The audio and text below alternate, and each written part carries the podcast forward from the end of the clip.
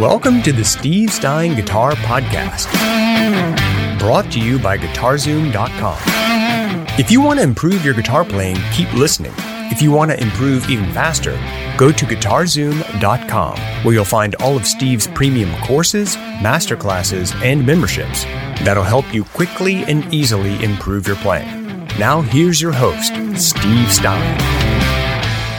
Let me know if you have any issues with hearing me or seeing me or anything like that. Just throw it in the chat so I can see you. Uh, what we're going to be talking about today is what to practice and how to think about your practice when you don't have a lot of time. Okay, sometimes when you go to practice, you know, especially during the holidays and things like that, there's just not a lot of time. And then people say, well, what am I supposed to work on? You know, if I only have 10 minutes a day or something like that, what is it that I should be trying to work on? And so I thought that might be a good thing for us to talk about today. So just let me know if you can see me okay. I'm on my laptop today. I've got a bunch of other stuff going on too, but I just thought I would do this quick. Hey, everybody, can you hear me okay? Can you see me okay? Just making sure. Awesome. Hey, Noel. Hey, Furba. Hey, Jimmy. Hey, VJ. VJ? Sam. Okay, cool. Let me know that you can hear me okay. All right. All right, good. Okay, so anyway, what I'm going to do is I'm going to show you this really silly picture here, and we're going to talk about this. Now, before I get started, I want to thank my, one of my guitar students from last week who we got into this conversation and that's why i thought it might be really good to talk about it uh, with you. So what we were talking about is what is it? Can you hear me okay? Okay good. Um, what do we do when we don't have a lot of time to practice? What is it that we're supposed to focus on right?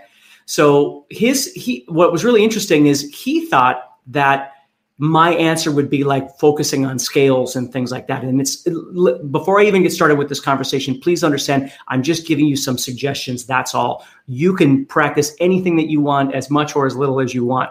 These are just things to think about a little bit. Uh, Merry Christmas to you too, Jeff. Thank you, Jacob, Ross, John, Aaron, everybody out there. Okay, so I'm going to show you this really terrible picture of, let's say you were a little kid and you were drawing a picture of a sun when you were a kid, which it almost looks like should be like a, a nucleus or something. But think about that. Okay. Think about that picture. So, what we've got here for my analogy of your practice is really three parts. Okay. There's the core, the inside, the center. Okay. And then there's the fringe. Now, there's two parts to the fringe there's the inside fringe, which is close to the core, and then there's the outside fringe. Okay. So, we think about the core, the nucleus, right?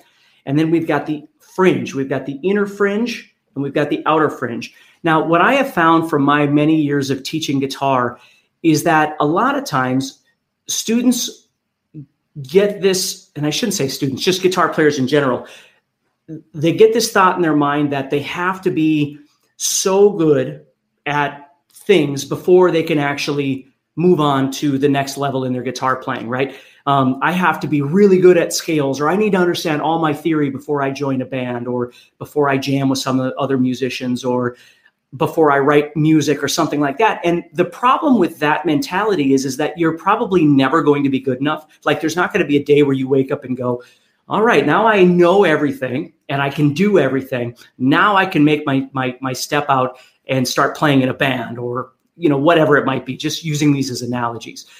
That doesn't happen okay? What you need to focus on is the core all right? So let's talk about this a little bit. With many of the students that i've had before certainly my overachievers which i find a lot with guitar playing is that they tend to focus a lot on the fringe. It's always how fast can i do this or you know can i sweep my arpeggios or can i speed pick or whatever and these are all good things don't get me wrong okay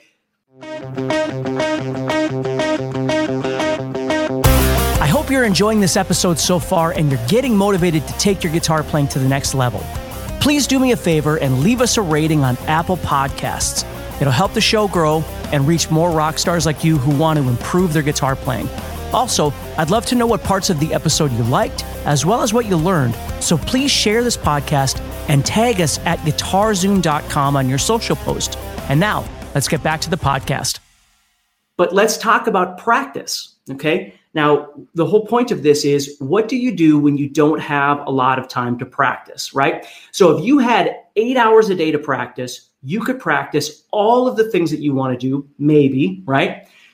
But if you have an hour, you don't have as much time. If you have a half an hour, you don't have as much time. Okay. If you have 15 minutes, what can you get done in 15 minutes, right? So here's what I want you to think about.